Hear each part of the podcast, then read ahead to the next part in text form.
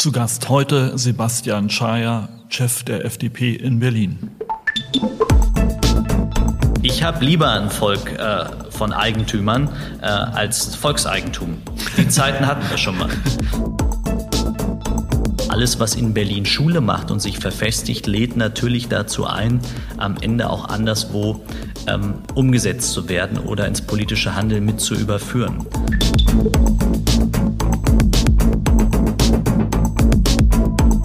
Das ist der Immobilieros-Podcast von Immocom. Jede Woche Helden, Geschichten und Abenteuer aus der Immobilienwelt mit Michael Rücker und Yvette Wagner.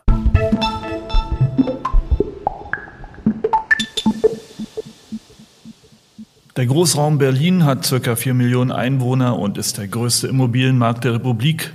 Dennoch inmitten der brandenburgischen Pampa weit abgeschieden im Osten kommt die Stadt den meisten Deutschen mitsamt der Bundesregierung wie ein entrücktes Raumschiff vor. Berlin also scheint weit weg aber die eigenwillige Mischung in der Hauptstadt mit alten roten Eliten und einer starken Linken aus dem ehemaligen Ostberlin sowie urbanen rot-grünen Milieus auf der einen Seite, nicht vorhandenen Konservativen und einer dem restlichen Deutschland offenbar ebenso weit entrückten Bundesregierung auf der anderen Seite produziert ein gefährliches Klima, das auf den Rest des Landes übergreift. Enteignungsinitiativen, Mietendeckel, Steuermitteleinsatz für Bestandsankäufe statt Neubau werden hier angedacht, umgesetzt und in die politischen Diskurse des ganzen Landes eingespeist. Sebastian Czaja ist der junge Parteichef und Spitzenkandidat der FDP für das Berliner Abgeordnetenhaus. Er leitet eine eigene liberale Immobilienrunde und ist einer der wenigen Lichtblicke für wirtschaftsfreundliche und freiheitliche Politik in Berlin.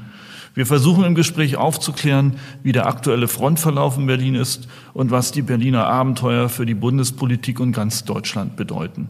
Sozusagen ein Bericht aus dem Auge des Taifuns. Ansonsten weitere News aus der Branche und hoffentlich bald auch wieder Events auf www.immocom.com und jetzt anschnallen und viel Spaß mit Sebastian Chaya.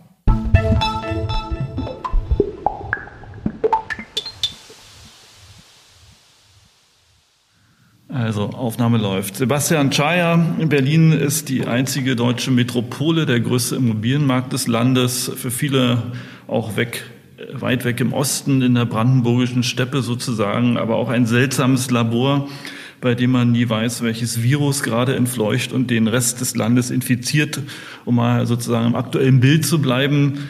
Sie stecken als Kandidat fürs Abgeordnetenhaus und Parteichef der FDP mittendrin. Was passiert hier gerade in Berlin? Welche Viren werden gezüchtet? Äh, lassen Sie uns mal anfangen mit dem Thema Mietendeckel. Ähm, was ist da genau passiert? Wie ist der Stand gerade? Ja, nach wie vor große Unsicherheit bei der Frage Mietendeckel für die Mieterinnen und Mieter und auch für die Eigentümer in der Stadt. Also es gibt aktuell Rechtsunsicherheit auf beiden Seiten. Der Mietendeckel liegt beim Bundesverfassungsgerichtshof, er liegt beim Landesverfassungsgerichtshof und wartet darauf, ähm, einem Urteil zugeführt zu werden. Wir rechnen mit einem Urteil im Juni diesen Jahres, möglicherweise beim Bundesverfassungsgerichtshof. Das Urteil vom Landesverfassungsgerichtshof in Berlin ist ruhend gestellt, weil wir zunächst das Bundesverfassungsgerichtsurteil abwarten. Und man kann ja schon davon ausgehen, dass durchaus dieser Mietendeckel vor dem Verfassungsgericht auch äh, in Frage, in Zweifel gezogen wird, wenn nicht sogar gekippt wird. Auf welche Argumente beruft sich die Seite, die den Mietendeckel haben will? Ja, die Seite, die den Mietendeckel haben will, ist der Auffassung, dass man damit den Wohnungsmarkt so wunderbar reguliert bekommt, also den Mietmarkt am Wohnungsmarkt. Und man suggeriert im Grunde damit, man habe landespolitische Kompetenzen, um das Mietrecht zu regeln. Das ziehen wir in Zweifel, weil Mietrechtsfragen werden im BGB geregelt äh, und damit sind es ausschließlich bundesgesetzliche äh, Entscheidungen, die zu treffen wären. Wenn man mit dieser Frage den Mietmarkt regulieren wollte, was wir für falsch halten, weil wir sehen natürlich in Berlin den großen Bedarf an Neubau in den nächsten neun Jahren. 200.000 neue Wohnungen, die hier gebaut werden müssen, zeigt, dass wir im Augenblick keinen funktionierenden Miet- und Wohnungsmarkt in der Stadt haben und das natürlich dann auch dazu führt, dass wir steigende Mieten haben. Die Antwort darauf ist der Mietendeckel der Linkskoalition und der bringt den Mieterinnen und Mietern und den Vermietern nur Rechtsunsicherheit. Aber jetzt mal äh, zur Genesis. Wie kann man auf so eine Idee kommen? Wer brütet sowas aus? Welche Thinktanks, welche Leute stecken da im Hintergrund, die das dann vor in die aktuelle Tagespolitik schieben? Wo kommt das her, das Ding? Das äh, Ding ist im Grunde eine Erfindung der, der Linken. Ähm, am Ende wollte ihn jeder erfunden haben, der sich im linken Lager befindet. Also ähm, nachdem die Linken das Thema in die öffentliche Debatte gebracht haben, wollten die Grünen diejenigen sein, die zunächst darüber nachgedacht hatten. Und dann war die SPD ganz vorne. Am Ende bleibt es ein Projekt von Rot-Rot-Grün, von drei politischen Kräften in unserem Land, die sagen, damit geben wir eine Antwort.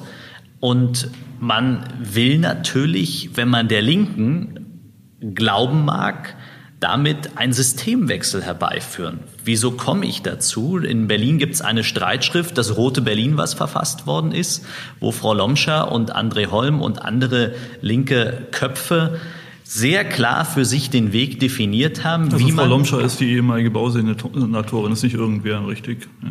Genau, ja, die ehemalige Bausenatorin, die als erstes im Übrigen das Thema Bauen in ihrer Verwaltung vom Türschild gestrichen hat und gesagt hat, sie wäre Stadtentwicklungssenatorin, sie habe mit Bauen nichts zu tun. Ähm, und das war ja mit ihrer erste Amtshandlung innerhalb der Senatsverwaltung. Ähm, aber genau diese Senatorin, die über Jahre in Verantwortung war in Berlin, hat zusammen mit anderen eine Streitschrift geschrieben, das Rote Berlin, und hat gesagt, wenn wir am besten Sand ins Getriebe streuen können, und das denke ich mir nicht aus, das steht dort drin, dann über die Frage der Mietenpolitik, um das System umzubauen und auch um möglichen sozialen Sprengstoff und Konflikte weiter zu befördern, statt sie abzubauen. Und daraus entstand dann der Mietendeckel in Berlin und später nach dem Mietendeckel die Initiative Deutsche Wohnen und Co. enteignen. Also die Linken würden sagen, alles im Plan. Ich sage brandgefährlich für Berlin, aber auch für das Land, weil man weiß ja nie, was ähm, in Berlin vorgedacht wird, dann irgendwann in anderen Bundesländern oder sogar im Bund dann politisch, programmatisch eine Rolle spielt. Wenn Sie sagen, die Grünen und die SPD unterstützen den Mietendeckel und reklamieren die Urheberschaft am liebsten für sich, das heißt ja am Ende des Tages, Sie zahlen auf die Idee des Systemwechsels ein, oder wie muss man sich das vorstellen?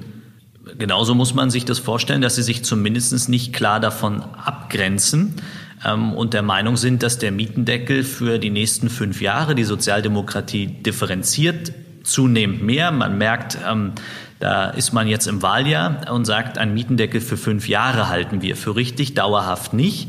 Aber für die nächsten fünf Jahre ist das das richtige Instrument. Da findet eine leichte Differenzierung statt jetzt bei der Sozialdemokratie, aber bei den Grünen nicht und bei der Linken sowieso nicht. Ist das in Berlin ein Thema der Berliner Grünen und der Berliner SPD oder äh, schlägt es auf die Bundespolitik durch? Ich habe schon den Eindruck, dass das auch ein Thema für andere ist und auch wer sich jetzt den Wahlprogrammentwurf der Grünen im Bund anschaut von, von Habeck und Co., der muss auch dort drin sehen, dass man im Fragen der Mietenpolitik und im Fragen der Wohnungspolitik natürlich radikale Schritte geht. Da geht es ja nicht nur um die Frage ähm, Mietendeckel, die man bundesweit gerne einführen möchte, sondern geht es ja auch um die Frage, welchen Stellenwert hat eigentlich noch das Eigenheim, ähm, wo die Grünen ja der Auffassung sind, dass das Flächenfraß wäre, in Deutschland weiterhin Eigenheime zu bauen. Ähm, und Anton Hofreiter ja sehr deutlich gesagt hat, dass es mit ihm ähm, nicht weiterhin in der Größenordnung Eigentumsbildung im Sinne von Eigenheimbau geben soll. Also ich habe lieber ein Volk äh, von Eigentümern äh, als Volkseigentum. Die Zeiten hatten wir schon mal. Okay, das halten wir mal fest, das ist schon mal nicht schlecht. Ähm, aber äh, jenseits des Bonmots, was macht der Mietendeckel aktuell gerade auf der Vermieterseite in Berlin und was macht er auf der Mieterseite? Wie wirkt sich das aus? Sind die Mieter jetzt glücklich in Berlin? Ähm, gehen die Vermieter jetzt in die Knie? Äh, was passiert? Na, also im Augenblick kann kein Mieter wirklich glücklich sein, weil natürlich dieser Mietendeckel zu einem, einer Frage beiträgt, die nennt sich Schattenmiete. Ähm, es ist ja so, dass Frau Lomscher selbst als Senatorin, wo sie noch im Amt war, allen empfohlen hat, die Miete, die sie jetzt sparen, erst einmal zurückzulegen, weil man juristisches Neuland antritt und die rückwirkende Absenkung der Miete, die ja jetzt in, mit dem Mietendeckel in Berlin greift, seit November letzten Jahres, ähm, die steht unter dem Rechtsvorbehalt. Und das könnte dazu führen, dass natürlich im Juni mit einem Urteil Bundesverfassungsgerichtshof sagt, Mietendeckel wird gekippt, wird außer Kraft gesetzt, ad hoc all das, was an Differenz aufgelaufen ist, zurückzuzahlen ist. Also Unsicherheit für die Mieter. Und auf der Vermieterseite die Situation, dass wir erleben, dass ähm, gar nicht mehr oder kaum noch in, in Instandhaltung investiert wird. Das wirkt sich natürlich auch auf die zahlreichen Handwerksbetriebe aus. Und wir sehen darüber hinaus, dass auch die Frage von Investitionen in den Wohnungsmarkt rückläufig ist. Berlin hat 9,2 Prozent weniger Baugenehmigungen, auch jetzt wieder im Jahr 2021 schon. Und daran sieht man, dass Investitionen ausbleiben, die so dringend notwendig wären. Also ein Dominoeffekt, der durch den Mietendeckel ausgelöst wird und damit ja natürlich eins wieder bestätigt. Dahinter steckt nicht nur die Frage der Mietenpolitik, sondern dahinter geht es auch um ein Gesellschaftssystem und um den Umbau eines Wirtschaftssystems. Äh, Sie haben ein anderes Folterinstrument schon erwähnt, äh, die Enteignungskampagne Deutsche Wohnen enteignen. Ähm, Sie haben schon vor zwei Jahren als FDP Ihre Position ebenfalls markant dargestellt. Es hieß, glaube ich, Bauen statt Klauen, wenn ich mich richtig erinnere. Ähm, so heißt sie auch heute noch. So heißt sie immer noch. Ah, Bauen statt okay. Klauen, ja. Äh, was wollen die? Wer, wer, steckt dahinter, hinter Deutsche Wohnen enteignen? Eine Initiative, ähm, die auch getragen wird von politischen Kräften, von der Linken und ähm, von den Grünen in Berlin, ähm, von Akteuren wie Florian Schmidt, die für die Gründung der äh, Initiative Deutsche Wohnen Co. enteignen auch Geschäftsräume zur Verfügung gestellt haben, die also nach wie vor dort mitwirken, weil sie der Auffassung sind, alle Unternehmen, die mehr als 3000 ähm, Wohnungen im Bestand halten, gehören vergesellschaftet ähm, und wollen damit etwas in dieser Stadt herbeiführen, was auch zum Systemwechsel beiträgt. Ähm, wir lehnen das ab, in aller Deutlichkeit lehnen wir das ab, weil wir brauchen nicht neue Eigentümer in Berlin ähm, im Sinne von dem Land Berlin, sondern wir brauchen neue Wohnungen. Und es ist ein weitreichender Eingriff, der da stattfindet, den wir für grundsätzlich falsch halten, auch ordnungspolitisch für falsch halten. Ähm, es kann nicht sein, dass eine solche Initiative ähm, auch noch von politischen Kräften getragen wird ähm, und damit deutlich wird, dass man ein System umbauen möchte. Und wo stehen die jetzt aktuell? Ja, ich glaube, die stehen aktuell in der zweiten Phase. Ähm, die erste Phase war erfolgreich mit 73.000 Unterschriften. Zweite Phase Volksentscheid müssen ähm, knapp 200.000 Unterschriften gesammelt werden, sind jetzt bei um die 50.000, die man zusammen hat. Und dann sieht es so aus, dass die Berlinerinnen und Berliner am 26.09. in der Wahlkabine darüber abstimmen, ob Deutsche, Wo Deutsche Wohnen und Co. enteignet werden. Wer ist eigentlich und Co.? Das ist die evangelische Hilfswerkssiedlung beispielsweise, die auch mehr als 3000 Wohnungen im Bestand hält. Statt sich mal darüber auseinanderzusetzen, wie könnten die Gelder, die für Enteignung aufgebracht werden müssten im Haushalt des Landes Berlin, ähm, wie könnten wir die besser einsetzen, um Wohnraum zu schaffen? Ich meine, es muss uns doch alle miteinander alarmieren, wenn eine junge Familie ähm, wachsen möchte, um sich vergrößern will oder Rentner sich verkleinern wollen und keinen Wohnraum für ihre Lebenssituation finden. Stattdessen reden wir über Enteignung. Also Zehntausenden Menschen in dieser Stadt ähm, soll die Wohnung enteignet werden, aber nicht einem wird sie neu gebaut. Und das ist das perfide dabei, dass der Kampf, der Klassenkampf, über den wir eingangs gesprochen haben, damit weiterhin verstetigt wird. Der gesellschaftliche Konflikt. Und das, was mich so richtig daran ärgert, ist, dass ähm, der Hausmeister, der für die Vinovia arbeitet, im Übrigen auch ein Immobilienkonzern, der enteignet werden würde, dass der als Vater seinen Job in einer Wohnsiedlung in Berlin einfach nur machen möchte und stattdessen aber Anfeindungen ausgesetzt ist, bespuckt wird, ähm, sein Wagen beschädigt wird, mit dem er ins Quartier fährt. All diese Fragen werden dadurch extrem befördert und freigesetzt. Ein gesellschaftlicher Verrohung. Mhm. Aber nochmal zurück. Das politisch ja. legitimiert.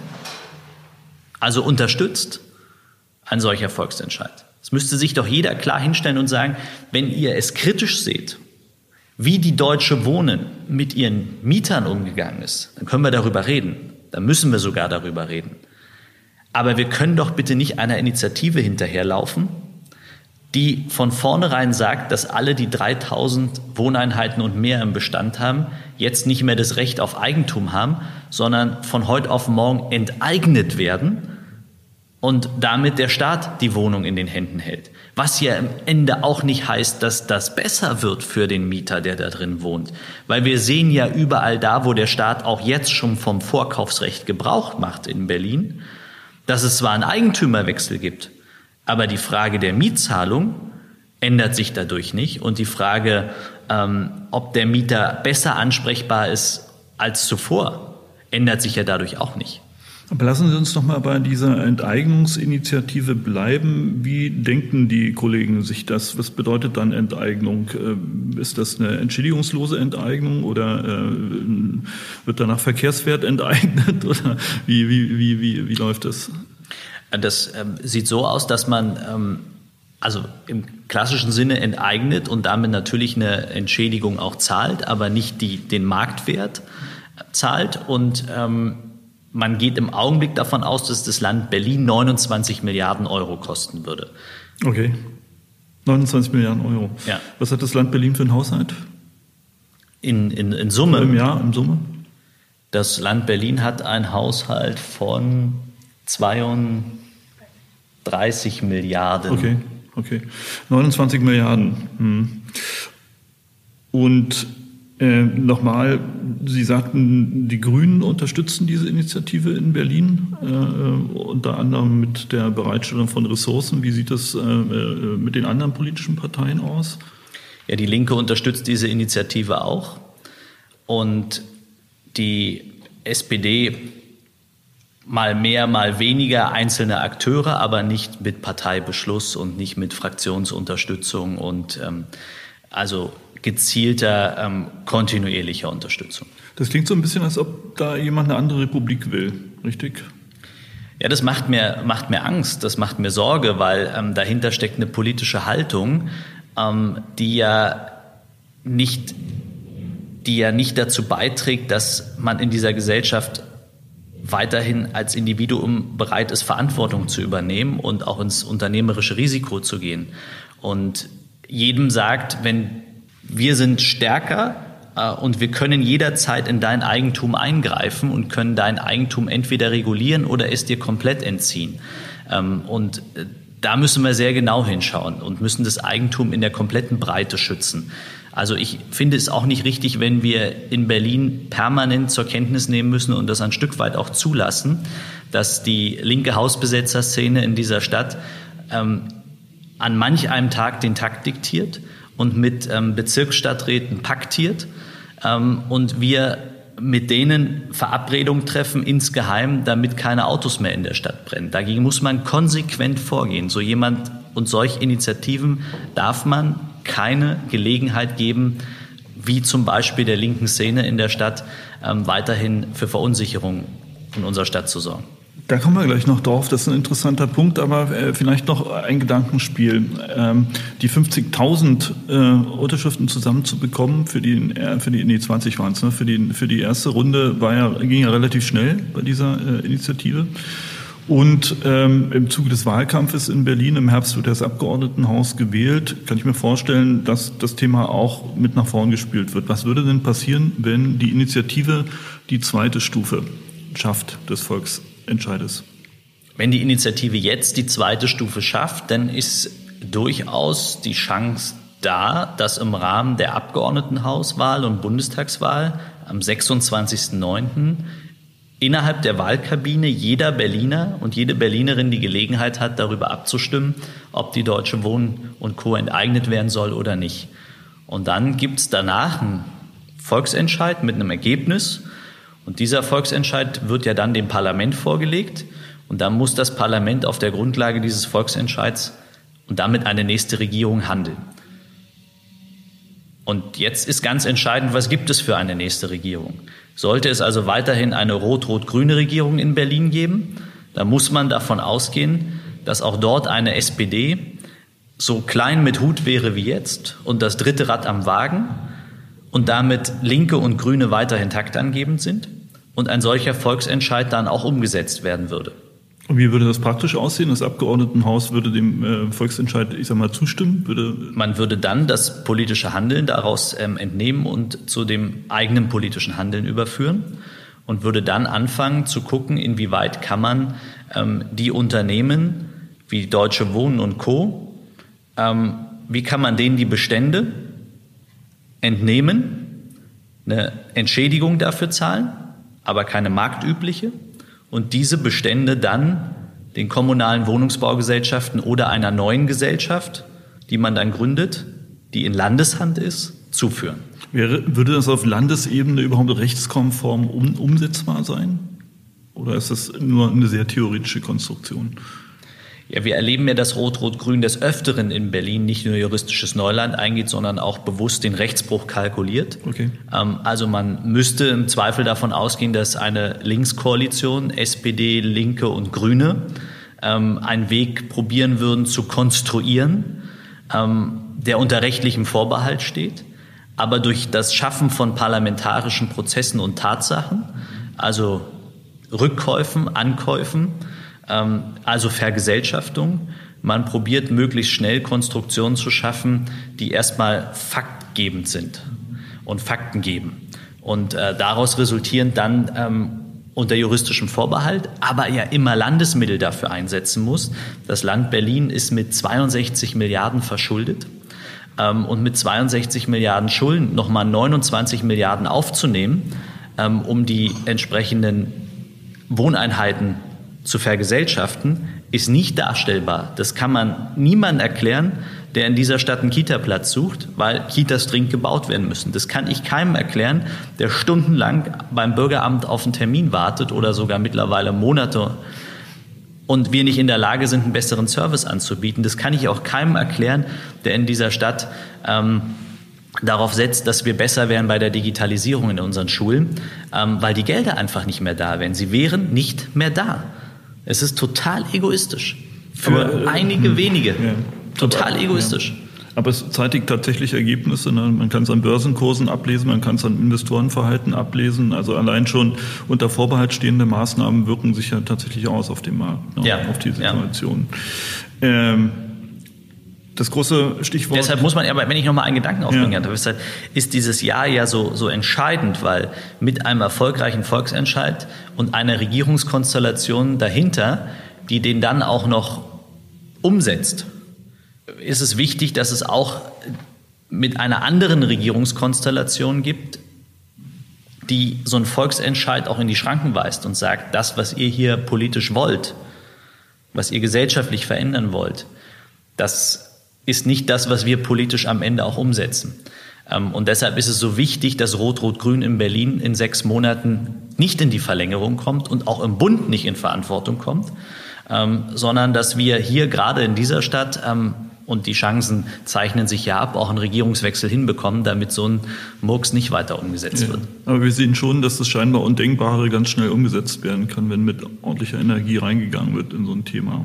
Ja, wir haben ja auch zur Kenntnis nehmen müssen, dass selbst auch ähm, Entscheider der CSU in Bayern ähm, durchaus interessiert auf den Mietendeckel in Berlin geschaut haben und sagen, naja, wenn der in Berlin funktioniert, wenn der vor den Gerichten Bestand haben würde, dann ist das durchaus ein Instrument auch für die ein oder andere Region in Bayern ähm, oder in München ähm, im konkreten Sinne. Und dann könnten wir uns auch vorstellen, dort den Mietendeckel in die Umsetzung zu bringen.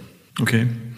Äh, Insoweit ist Ihre These, die Sie am Anfang aufgestellt haben, zu sagen, das Labor ähm, für Entwicklung. Ich wäre jetzt nicht so weit gegangen mit dem Virus, ähm, aber das Labor dafür ist Berlin durchaus. Naja, also wenn es in Bayern fruchtet, dann ist es schon ansteckend, oder? aber ähm, apropos Virus und Vergesellschaftung, ja, wir haben ja noch ein drittes äh, interessantes Thema der, Sie hatten es schon mal erwähnt, der grün, äh, der grün regierte Stadtbezirk Friedrichshain-Kreuzberg, allen voran Florian Schmidt, den wir im Übrigen auch schon im Podcast hier hatten, äh, möchte mindestens die Hälfte des Wohnungsbestandes im Stadtbezirk rekommunalisieren. Das bezirkliche Vorkaufsrecht soll stärker ausgeübt werden. Was genau läuft da eigentlich ab? Das ist eine gute Frage. Was genau läuft da eigentlich ab? Die Frage stellen sich so viele. Was genau läuft da eigentlich ab in Friedrichshain-Kreuzberg? Und ähm, Florian Schmidt geht ja immer an das Äußerste, immer an die Grenzen, manchmal auch darüber hinaus, ähm, wie das ein oder andere Verfahren ja zeigt, was derzeit auch gegen ihn ähm, äh, läuft. Und mit den Fragen muss er sich auseinandersetzen. Ähm, und in, insoweit mit der Gründung der Diese EG zum Beispiel haben wir ja gesehen, dass durchaus Fragen da sind, die jetzt durch einen Untersuchungsausschuss diskutiert werden und, und dem man nachgeht, weil man den Eindruck gewonnen hat, dass dort eine, ähm, eine Genossenschaft, eine, eine Genossenschaft entwickelt wurde, die mit einem breiten Netzwerk aus seinem Umfeld entstanden ist, was zu hinterfragen ist, aus welchen Gründen und wer da mit drin steckt, wo aber auch so lange möglicherweise an Wirtschaftlichkeitsbetrachtungen geschraubt worden ist, bis sie förderungsfähig geworden sind, wo man auch so lange sich gewisse Szenarien angeguckt hat, bis am Ende klar war, dass der Mietendeckel nicht greift. Ähm, also all diese Fragen spielen eine Rolle, die derzeit im Untersuchungsausschuss äh, hier im Berliner Parlament auch hinterfragt werden und damit auch das Handeln von Florian Schmidt selbst in Friedrichshain. Also für die, für die Hörer außerhalb von Berlin, die diese Idee ist dann quasi ein, eine Genossenschaft, eine äh, Genossenschaft, die sich gegründet hat. Sie sagen genau. aus dem Umfeld von, äh, aus, grün, aus einem grünen Umfeld, um dann als, ähm, als ja, als Profiteur, als Inanspruchnehmer von Vorkaufsrechten aufzutreten, oder wie? So ist das, ja. Ähm, aber nochmal, ähm, wie, weit, wie weit ist denn der Stadtbezirk äh, von seinem Ziel entfernt, die Hälfte des Wohnungsbestandes äh, über Vorkaufsrechte zu rekommunalisieren? Wie geht es da voran? Wie, äh, wie stark wird das Thema ausgeübt? Äh, wie stark greift es wirklich in den Markt ein? Also überall da, wo, wo Sie die Möglichkeit haben, probieren Sie Ihr Vorkaufsrecht äh, zu ziehen und davon Gebrauch zu machen. Ähm, da sind ähm, 180 Millionen für eingestellt im Land Berlin, ähm, um nur allein Vorkaufsrechte auszuüben.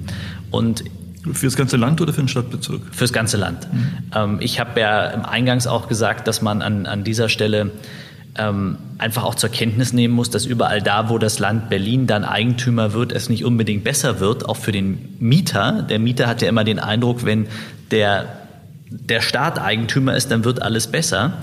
Ähm, dann steigt seine Miete nicht. Und wir haben jetzt auch über diverse schriftliche Anfragen herausgefunden, dass überall da, wo Florian Schmidt auch Vorkaufsrechte ausgeübt hat als Bezirksstadtrat, am Ende auch sich die Miete nicht zugunsten der Mieter entwickelt hat, ähm, sondern auch natürlich Mietsteigerungen in den letzten Jahren anstanden. Das ist keine Frage, wer ist Vermieter, sondern es ist eine grundsätzlich andere Frage, mehr Angebot zu schaffen. Warum machen die das dann? Weil es darum geht, ähm, eins in dieser Stadt deutlich zu machen, dass Eigentum nicht in die Hände von Privaten gehört, sondern in, den, in die Hand des Staates.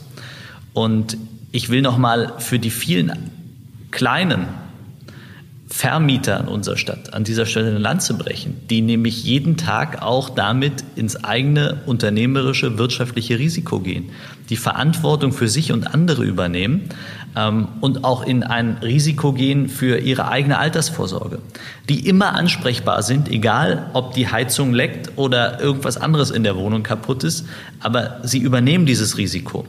Und man muss sich das einfach nochmal vergegenwärtigen, dass hinter jedem Vermieter auch ein Mensch steckt, ein Gesicht ist und nicht irgendein anonymer Konzern. Ähm, und hier wird immer so getan, als wären das alles Menschen, die nichts anderes im Sinn und im Schilde führen würden, als Vermögen zu vermehren.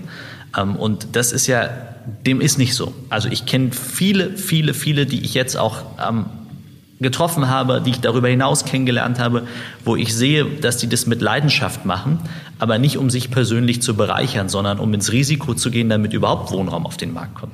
Ist das ein Thema, was ein einzelner Baustadtrat dort im Stil des Robin Hood durchficht oder ist das äh, tatsächlich eine erklärte Politik äh, der, der Grünen in Berlin? Also es passt ja wunderbar an diese Eigenheimdebatte, die wir gerade bundesweit führen, also zum Thema ähm, Einfamilienhaus. Ähm, wenn die Grünen bundesweit sagen, ein Familienhaus passt eigentlich nicht mehr in die Landschaft, ähm, dann ist das ja auch ein Ausdruck dessen, dass sie Eigentumsförderung und Eigentum als solches nicht mehr für richtig halten anscheinend. Ähm, und dann das hier in Berlin zu verstetigen, erleben wir gerade in Friedrichshain-Kreuzberg. Ich meine, die grüne Bundesspitze sitzt ein paar Kilometer oder ein paar tausend Meter vom äh, Rathaus in Friedrichshain-Kreuzberg entfernt. Gibt es da äh, Verbindung? Zeichnet sich äh, da eine Übernahme in die Bundespolitik ab oder ist das tatsächlich ein Berliner äh, Phänomen? Also mein Eindruck ist, dass die Grünen in Schleswig-Holstein, da wo wir ja auch mit den Grünen in Regierungsverantwortung sind, ähm, wo es ein Jamaika-Bündnis gibt ähm, oder auch die, ähm, die Konstellation mit den Grünen in Rheinland-Pfalz eigentlich völlig andere ist als hier in Berlin. Die Grünen sind hier schon, schon sehr ähm, ja, bei den Linken im, im, im Spektrum zu finden ähm, und sind natürlich auch diejenigen, die eher in den Markt eingreifen, ähm, die, die krass regulieren und die natürlich auch vorhaben, diese Gesellschaft ähm, zu verändern, aber nicht mit Angeboten, sondern mit Verboten, ähm, die diese dieses Stadtgeschehen in, in sämtlichen Politikfeldern eingreifen ähm, und eine, eine Haltung an den Tag legen, wo man sich fragt, wer ist eigentlich für sie maßgebend? Und wenn wir gerade in Friedrichshain-Kreuzberg sind, dann ist ja eben auch nicht zu verstehen, wieso ein Baustadtrat Florian Schmidt es verhindert, dass die Berliner Polizei eine Begehung mit dem Eigentümer in einer besetzten Immobilie macht, wo baupolizeilich festgestellt worden ist, dass in der Riga Straße 94 ganze Wände, die für die Statik relevant sind, durchbrochen oder abgerissen worden sind und damit baupolizeilich eigentlich Vollzug oder vollzogen werden müsste. Und klar ist, dass wir hier eine Gefahr haben. Und dann sich dieser Stadtrat vor die Immobilie stellt und sagt, da gehe ich alleine rein, wenn überhaupt gehe ich dort rein, aber hier geht sonst kein anderer rein. Weder der Eigentümer noch der Eigentümer mit Polizei. Ähm, und das beschreibt doch so, so richtig viel. Also es ist ja immer gern von schwarzem Filz die Rede, der sicherlich existiert, aber den grünen Filz scheint es also auch zu geben in Berlin quasi. Davon müssen wir ausgehen, ja. Sie sprachen von Verabredungen, äh, äh, dass sozusagen ähm, Zugeständnisse gemacht werden, um brennende Autos zu verhindern. Ist es so? Oder? Ich habe äh, gesagt, dass das mein Eindruck ist, dass hier ähm, mit einer, einer Szene durchaus hin und wieder auch mal äh, kooperiert wird, weil man den Eindruck hat, nur so ähm, Befriedung zu ermöglichen. Aus meiner Sicht ist das der völlig falsche Ansatz an dieser Stelle gegenüber Extremisten, ähm, eine gewisse Toleranz zu zeigen. Ich erwarte das nach allen Richtungen, nach links, nach rechts, dass man hier eben nicht ähm, probiert zu moderieren, sondern dass man hier sehr klar zeigt, dass wir einen funktionierenden Rechtsstaat haben äh, und dann auch aktiv wird. Sie sind ja nun Berliner, glaube ich. Ne? Wie, wie, wieso, wieso, wieso kommen ausgerechnet in Berlin die Verhältnisse so zum Tanzen wie nirgendwo sonst in der Republik? Naja, das liegt ähm, ja auch mit an der ähm, Geschichte der Stadt, ähm, dass äh, wir natürlich hier schon immer eine über, über Jahre ja auch viele Hausbesetzer hatten und eine, eine linke Szene, die ja ähm, sich auch breit gemacht hat. Und dadurch haben wir natürlich auch heute noch das ein oder andere Objekt. Also wir können ja auch nach Hamburg schauen oder, oder andernorts. Ähm, das sind ja städtische Phänomene, die, die aus der Historie heraus auch gewachsen sind. Das zum einen und zum anderen ist halt die Frage, ähm, wie viel Nährboden gibt es für Zukünftiges? Und äh, das macht mir halt ein bisschen Sorge, dass der Nährboden für das Wachsen ähm, durchaus auch durch eine Regierung befördert werden kann. Alles, was in Berlin Schule macht und sich verfestigt, lädt natürlich dazu ein, am Ende auch anderswo ähm, umgesetzt zu werden oder ins politische Handeln mit zu überführen. Welchen Nährboden meinen Sie da? Ich meine den Nährboden, ähm, inwieweit der Rechtsstaat dokumentiert, dass er in der Lage ist, durchzugreifen oder nicht, inwieweit er ähm, urteilt oder nicht, ob ich im Rahmen von Haushaltsberatung mehr Richterstellen oder weniger Richterstellen finanziere, ob ich einen Justizsenator habe, der ähm, sich dafür einsetzt, den Verfassungsschutz zu stärken oder ihn abzuschaffen, ob ich einen Justizsenator habe in Berlin, der sich dafür einsetzt, ähm, einen ordentlichen ähm, Maßregelvollzug zu machen oder ob er sich dafür einsetzt, mehr im offenen Vollzug ähm, zu vollziehen. Ähm, all das sind natürlich Fragen, die man im Sinne eines Rechtsstaates so oder so beantworten kann. Und er geht immer den Weg, der zu mehr laissez-faire führt. Und das ist aus meiner Sicht nicht der richtige Weg. Das sage ich als Rechtsstaat, als Mitglied einer Rechtsstaatspartei. Okay. Weil es gibt klare Regeln und an die hat sich jeder zu halten. Und die gelten auch für jeden. Und Deshalb muss ich vom Justizsenator und auch von jedem, der in politischer Verantwortung ist, erwarten, dass er dort nicht mit zweierlei Maß misst. Egal, ähm, ob derjenige Mitglied meiner Partei ist, ob er links ist und ich sympathisiere mit ihm ähm, oder nicht. Ähm, die Regeln gelten für alle. Aber nochmal, ist das ein reines Berliner Phänomen oder mit Blick auf die Bundestagswahl, die Wahlprogramme, die Äußerung von Spitzenpolitikern der großen Parteien, ist das ein Thema, was sich auch deutschlandweit ausbreiten kann, diese Art und Weise, mit dem Immobilienmarkt umzugehen und Umwälzungen zu äh, produzieren. Also Sie gucken ja nun auch mit, ähm, mit Ihrem Podcast auf, auf die Branche, auch deutschlandweit. Und ähm, man sieht ja hier und da regionale Auswüchse. Ähm, ich sehe das noch nicht in der Gesamtbreite so, so scharf, wie, wie das in Berlin ist. Aber alles, was in Berlin Schule macht und sich verfestigt, lädt natürlich dazu ein, am Ende auch anderswo ähm, umgesetzt zu werden oder ins politische Handeln mit zu überführen. Und deshalb ist es ja so wichtig, dass man dann, und der Verantwortung komme ich nach und auch meine Fraktion, so schnell wie möglich aus rechtsstaatlicher Sicht, aus ordnungspolitischer Sicht auch sich dagegen äußert und ganz klar in die Schranken weist und sagt, bis hierhin und weiter geht's nicht. Vielleicht eine letzte Frage, Herr Chaya. Wenn wir nach vorn gucken in den September, ja, wie wird die neue Regierung in der Bundesrepublik zusammengesetzt sein vom Farbspektrum aus Ihrer Sicht? Gute Frage. Wir sehen ja im Augenblick, dass alles offen ist. Insoweit muss jeder sich sehr genau prüfen, welche Stimme er wohin diesmal abgibt. Ähm, es ist ein absolutes Chancenjahr 2021, sowohl im Bund als auch im Land Berlin, ähm, weil man kann mit seiner Stimme ähm, dem Land eine Richtung geben und man kann hier in Berlin genauso wie im Bund zum Regierungswechsel beitragen. Auch in Berlin. Auch in Berlin, ja. Es ähm, ist gut, dass Sie das nochmal so nachfragen, weil es schien ja in den letzten zwei, drei Jahren so eine Selbstverständlichkeit, dass Rot-Rot-Grün im Amt bleibt. Die Selbstverständlichkeit ist gebrochen. Ähm, die Umfragen dokumentieren sehr deutlich, dass neben einer Rot-Rot-Grün-Regierung ein Jamaika-Bündnis, ein Ampelbündnis oder eine Deutschland-Koalition möglich wäre. Um das möglich zu machen, brauchst du eine starke FDP. Ähm, wir jedenfalls werden uns der Verantwortung stellen, wenn wir den Zuspruch der Wählerinnen und Wähler bekommen und werden das auch ernsthaft sondieren. Und ich habe ja heute gesagt, schon mal in dem Bereich, was mit uns machbar ist und was nicht im Wohnungs- und Immobilienmarkt an einigen Punkten. Okay, Herr Chaya, dann wage ich mal zu formulieren, wünschen wir uns aus Sicht der Immobilienanteil doch, äh, Wirtschaft doch einen bestimmten Gelbanteil in den neuen Regierungen. Und ähm, vielen Dank für das Gespräch. Danke für die Gelegenheit.